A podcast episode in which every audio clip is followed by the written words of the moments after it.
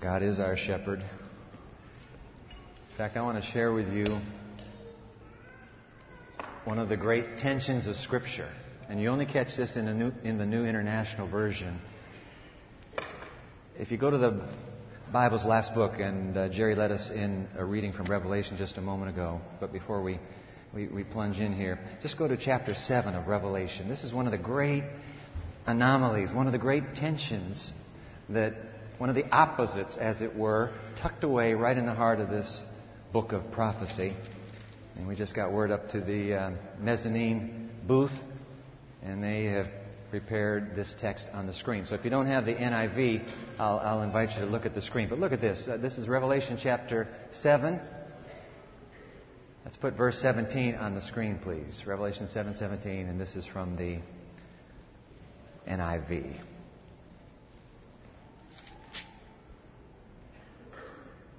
Do you see the, uh, the anomaly there? For the Lamb, we just had a scripture reading a moment ago. That's our theme text from Revelation 14. Follow the Lamb. For the Lamb at the center of the throne will be there what? Isn't that amazing? There is, an, there is a lamb in the universe who is also a shepherd. How can you be a lamb and a shepherd when shepherds lead lambs? But here is a lamb, capital L lamb. At the center of the throne will be their shepherd. He will lead them to springs of living water and God will wipe away every tear from their eyes. What do you say to that, huh?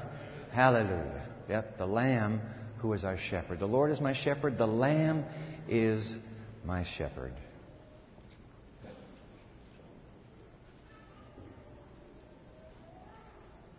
Did you know that if you can hear these words being spoken right now, that in fact you have been called to be a leader? John Maxwell's terse definition of leadership really draws all of us into the net. Write this down, will you? Leadership is influence, nothing more, nothing less. Isn't that something?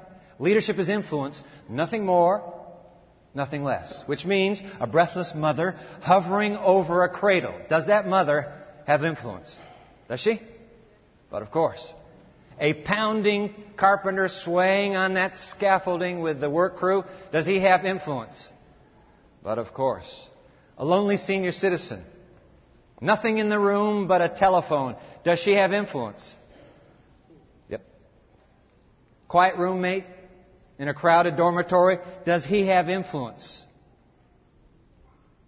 A beleaguered president of a university, does she have influence? A volunteer pianist in the nursery Sabbath school? Does he have influence? If you have influence, you are a leader, which is why this one is for you. Let's pray. Oh God, given your call to influence others and thus to lead, teach us how to follow through Jesus Christ our Lord. Amen. Do you remember this guy? Take a look at the screen. Do you remember him? Does that face, well, thank you guys. yeah, well, you do remember this guy, don't you? You recognize that face? That is the face of the much ballyhooed and anticipated American superstar of the 2006 Winter Olympics, completed just a few weeks ago. That is Bode Miller. You recognize him. Here's the cover of Newsweek magazine. In anticipation of the Turin, uh, Italy Olympics, sure of the sweep of gold that this boy would bring home to the United States. And you see the title of uh, the magazine, Miller Time, the truth about bad boy skier Bode Miller. The downhill speedster who boasted that on occasion he drank before he raced. Here's a clip, by the way, of the Bodemobile plummeting down an alpine slope. Take a look at this guy. Can he ski or what? Look and watch him drag air. Now look how much air he gets. Look at that thing. He's going about uh, between 70 and 80 miles an hour as he plummets down those alpine stretches. Bode Miller, the whole world heard the name of that uh, Olympic superstar. But after all the bravado, all the boasting, how many medals did Bode Miller bring home? The answer is zero. Nada. Nothing. Just a few days ago, Washington Times ran a piece about Bode Miller, and this generation of young adults and I'm very grateful to Beverly Pottle who shared it with me, and I want to, I want to uh, read it with you. This is about two weeks ago. All right. Title of this piece: An Army of Narcissists. Subtitle: Inflated Egos Born of Self-Esteem Talk. Professor contends. Here we go. A few weeks ago, U.S. champion skier Bode Miller turned in a stunningly poor performance at the Olympics with two non-medal finishes, a disqualification, and two complete races. Unabashed, listen to this, unabashed, he told the Associated Press, I just did it my way. I'm not a martyr. I'm not a do-gooder. I just want to go out and rock. And man, I rocked here. Have mercy. Now, I want you to get the next words. And in fact, these words are in your study guide, and I want you to write them down. So pull your study guide real quickly. You're not going to take a lot of time here. Thank you, ushers, for getting study guides to everybody. If you didn't get a study guide, hold your hand up real quick, up in the balcony or here. Those of you watching on television, let me put the website on the screen for you. There it is, www.pmchurch.tv.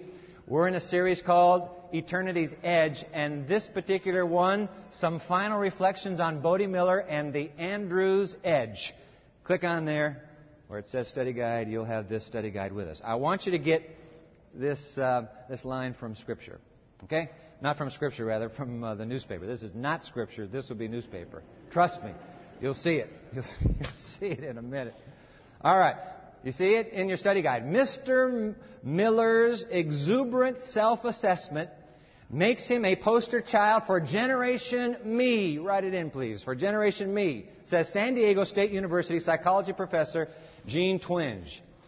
Americans born after 1970, that would be a whole bunch of you, including the so-called Generation X and Millennial Generation, have become an army. Write it in. An army of narcissists. Now, who are narcissists? Narcissists are people who are utterly preoccupied with themselves. They're always talking about themselves wherever they go. That's a narcissist, all right?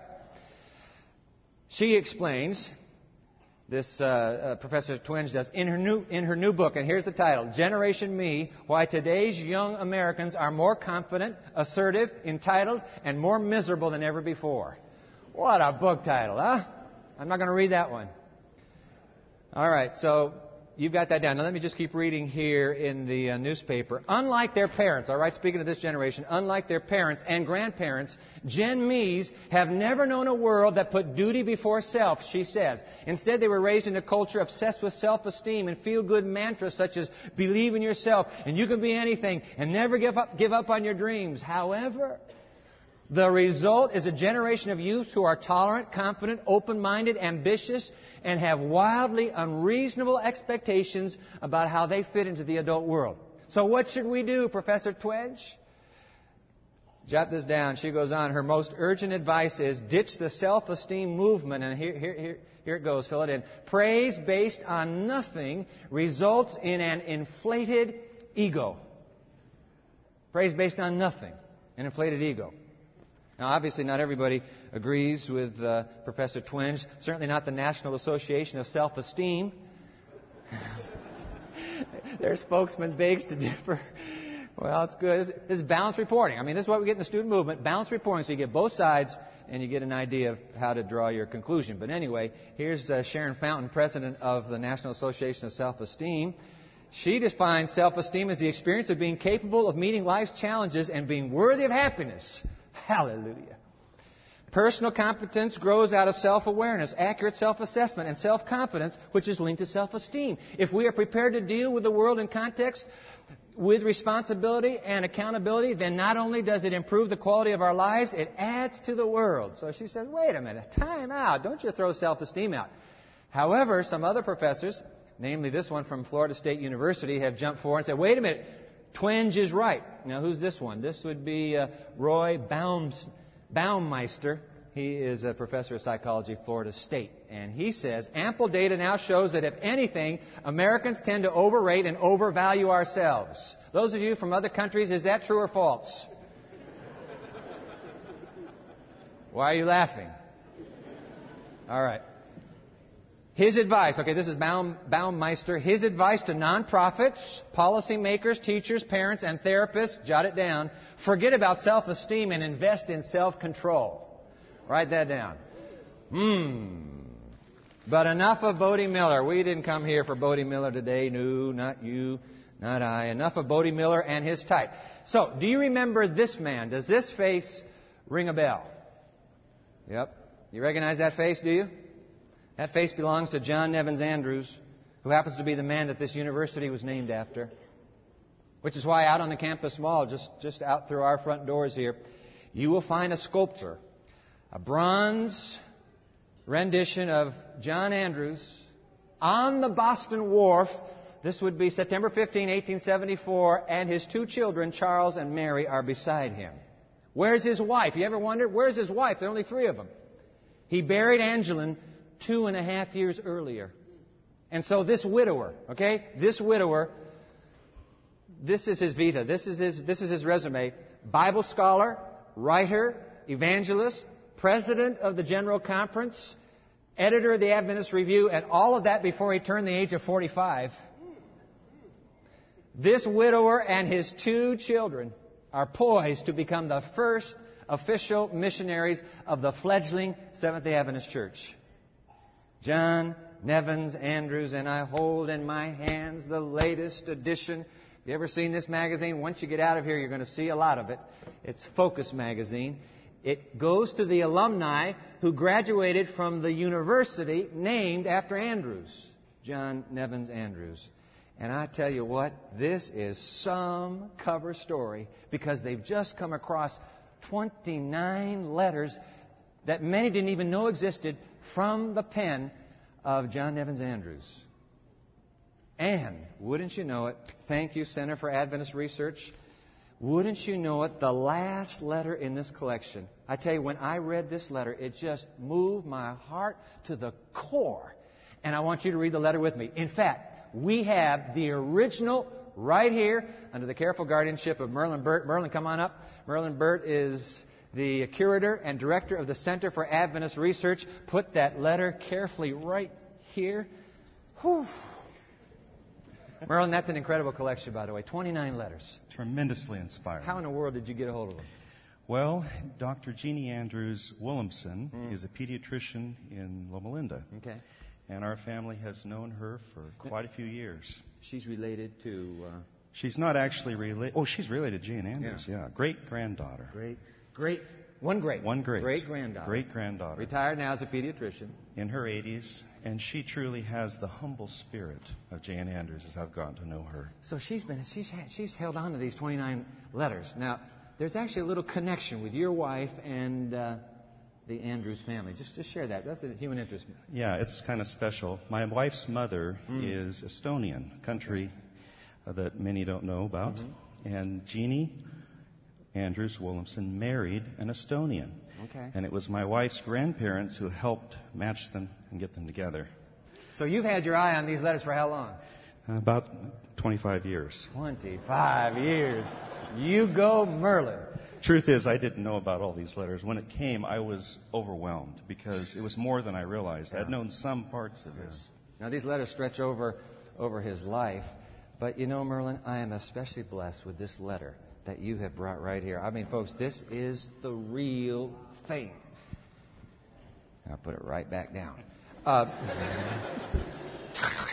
bend it all up and. Uh, something amazing about this. Now, in the, in the uh, Focus magazine, we, we could see it because I have it open to the Focus magazine uh, uh, picture of this.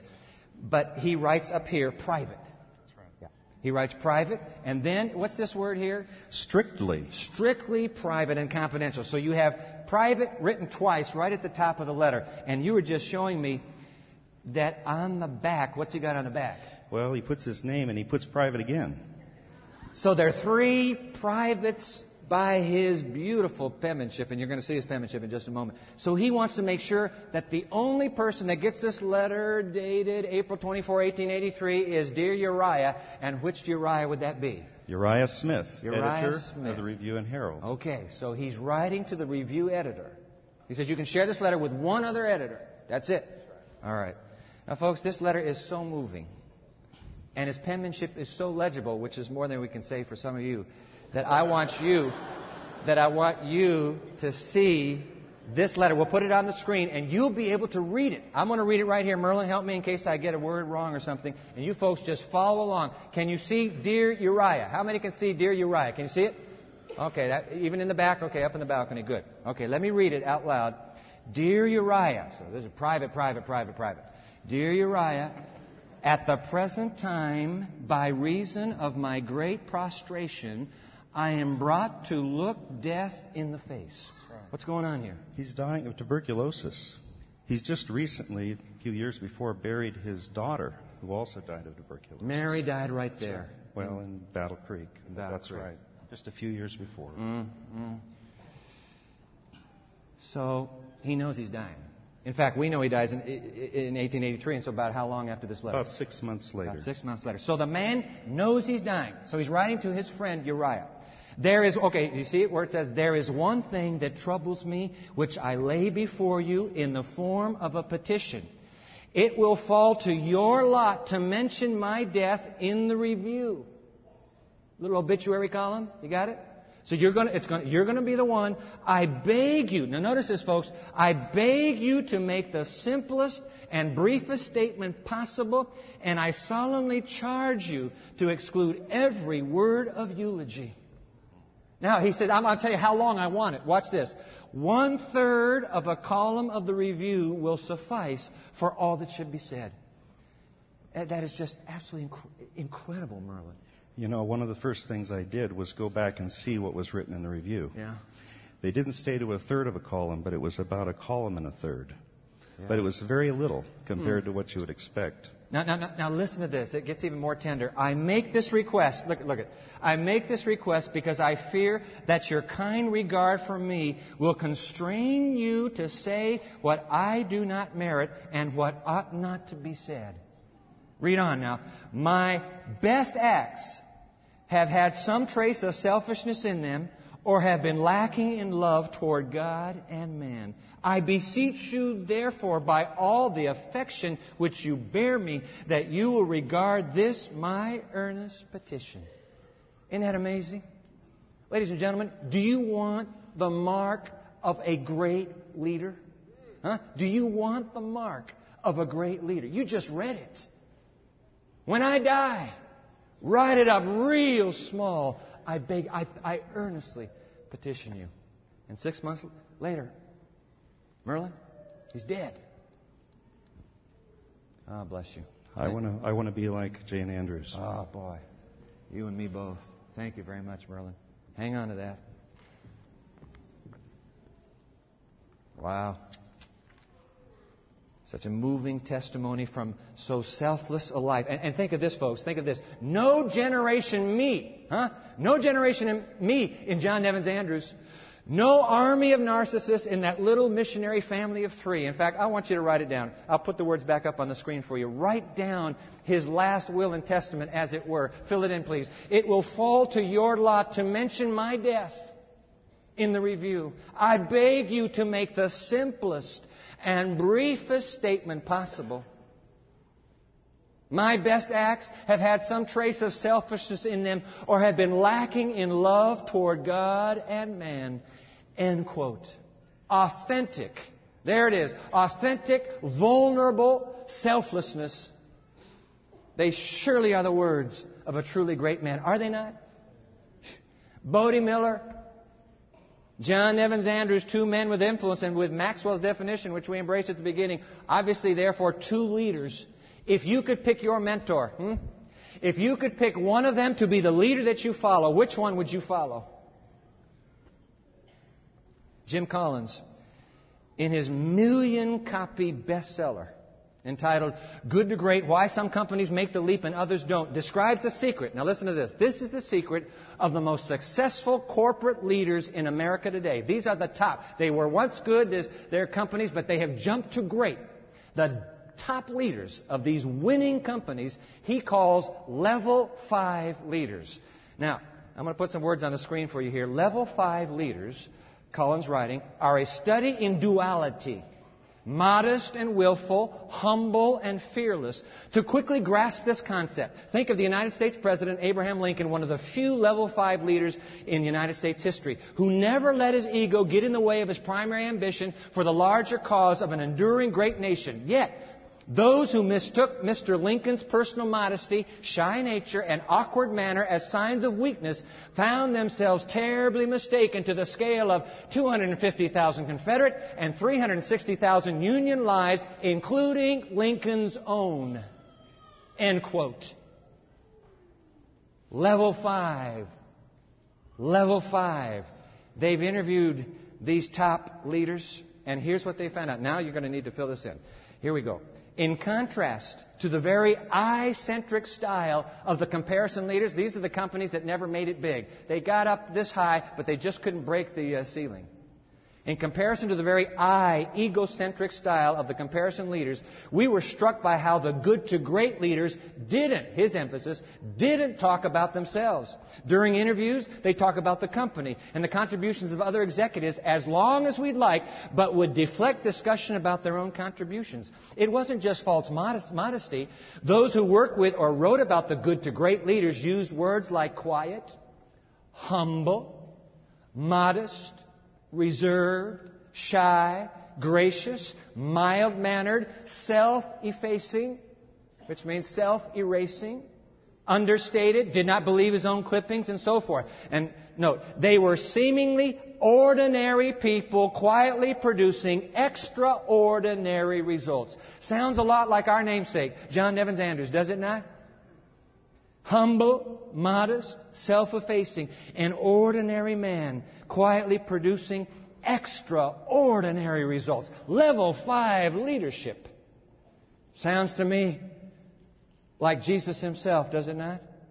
The God of the universe who came down and incarnated himself into this rebel race, becoming one with us. This God who came so that he might live and die and rise again for the fallen human race. Ladies and gentlemen, I would submit to you and Jim Collins that the ultimate level five leader is in fact our Lord Jesus himself. Level five. Modest and willful, humble and fearless. Bode Miller, John Nevins Andrews, Jesus Christ. If you could follow a leader, which one would you choose? The apocalypse ends with a portrait of the final generation on earth. And I tell you what, there is no conflict in their consciousness over who their leader really is. Open your Bible, please, to the Bible's last book, the book of Revelation. Now I want to go back to what we read at the beginning. Revelation chapter 14, please. If you didn't bring a Bible, there's a Pew Bible right in front of you. Pull it out and turn to page 830. I'll be in the New International Version now. Revelation chapter 14. That final generation on earth. No equivocation here who their leader is. Revelation 14, verse 1. Then I looked, John writes, and there before me was the Lamb standing on Mount Zion, and with him 144,000 who had his name and his Father's name written on their foreheads.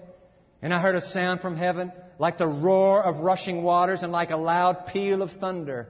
The sound I heard was like that of harpists playing their harps. And they sang a new song before the throne and before the four living creatures and the elders. Now hold on. No one could learn the song except the 144,000 who had been redeemed from the earth. Verse 4. These are those who did not defile themselves with women. Now you remember, just a little, uh, a little aside here, you remember that in the book of Revelation there are women that are contrasted. Pure woman, pure church uh, fallen woman, fallen church. Those two women are contrasted. When John says, I saw, I saw the symbolic number of a final generation, and I saw that they had not, for, as they use the old King James, they had not become, they had not fornicated themselves with this fallen woman. What's he saying? He's saying they didn't buy in to that system.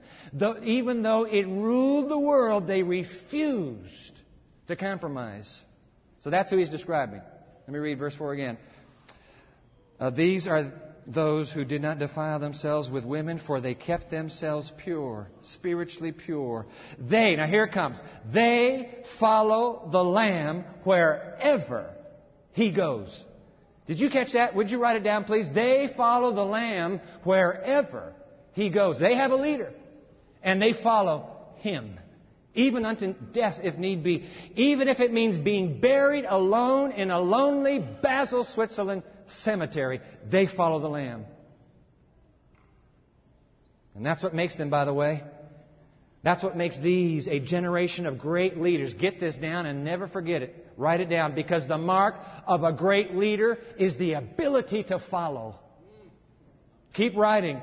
The greatest leaders in the annals of heaven have been the greatest followers in the history of earth. The mark of a great leader is the ability to follow. Enoch, Noah, Moses, David, Ruth, Deborah, Elijah, John the Baptist, Luther, Miller, Andrews. And you and me? The old King James renders this, These are they which follow the Lamb whithersoever he goeth. Bode Miller, John Nevins Andrews, Jesus the Lamb. The mark of a great leader is the ability to follow. So here's the question Do you follow the leader? Does Andrews? Or are we still preoccupied with who's in what's, what position? And what position carries the most clout? And who gets the lion's share of the budget? And who has the most votes? And where can I find the advancement I deserve? Team playing, if you play my way. The mark of a great leader is the ability to follow. So whom is Andrew, Andrews following? Whom do we follow? And would you know it by the way we live it? Take a look at, take a look at John Nevins Andrews' words again from that letter. It will fall your lot to mention my death in the review. I beg you to make the simplest and briefest statement possible. My best acts have had some trace of selfishness in them or have been lacking in love toward God and man. These are they which follow the Lamb, whithersoever he goeth. And by the way, that's where an institution like ours finds grace at the end of a year like this. Behold, the Lamb of God, which taketh away the sin of the world.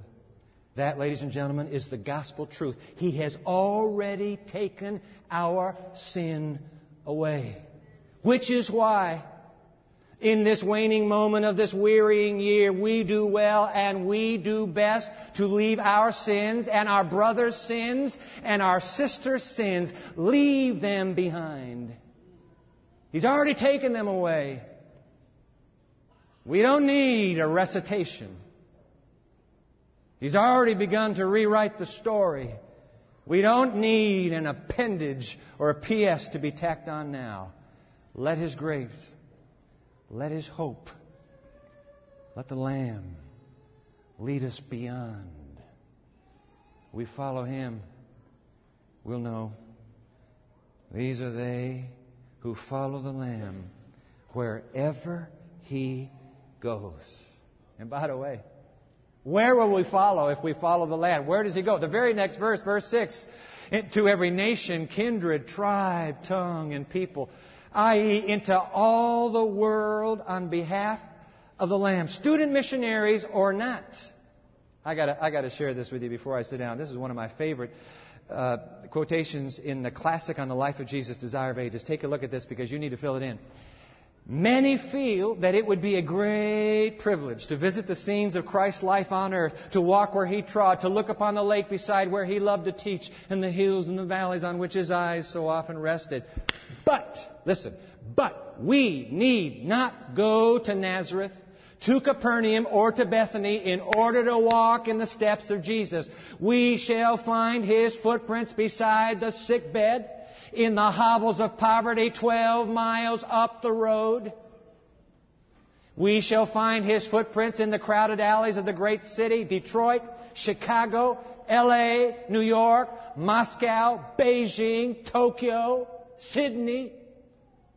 We shall find his footprints in every place where there are human hearts in need of consolation. Now here it comes, write it in. In doing as Jesus did when on earth, we shall walk in his steps. You want to follow the Lamb? Hmm? You want to follow the Lamb? Walk in his steps. These are they who follow the Lamb wherever he goes.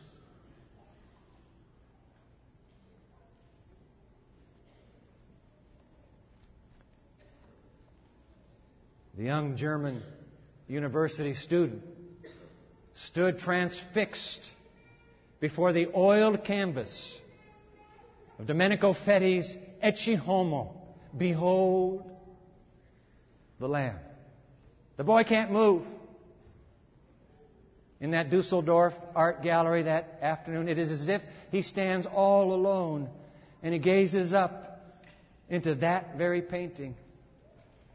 His eyes drop to the bottom, and if yours will do the same, you will see that the artist has inscribed the words, All this I did for thee, what doest thou for me? That very question first troubled and then slowly won the young man's heart to Christ. And when he left that afternoon gallery, he went back to his campus and he formed he formed a community of young adults, and they called themselves the Order of the Grain of Mustard Seed. The name of the young man, Count Nicholas von Zinzendorf. And that order of young adults would eventually become what missiologists consider today the most expansive missionary movement in the history of Christianity, the Moravians. You ever heard of the Moravians? The Moravians adopted the Lamb of Revelation 14 as their motto as their symbol. I want to put it on the screen with you with the Latin motto beneath their symbol. The Latin reads, Vicit agnus noster eum sequamur. Now you write down the English. Our Lamb has conquered. Him let us follow. Because you see, the mark of a great movement, as well as a great leader, is the ability to follow. And they followed the Lamb wherever he went. Man, oh man, oh man, I want to follow too, don't you? I want to follow. I want to follow that lamb.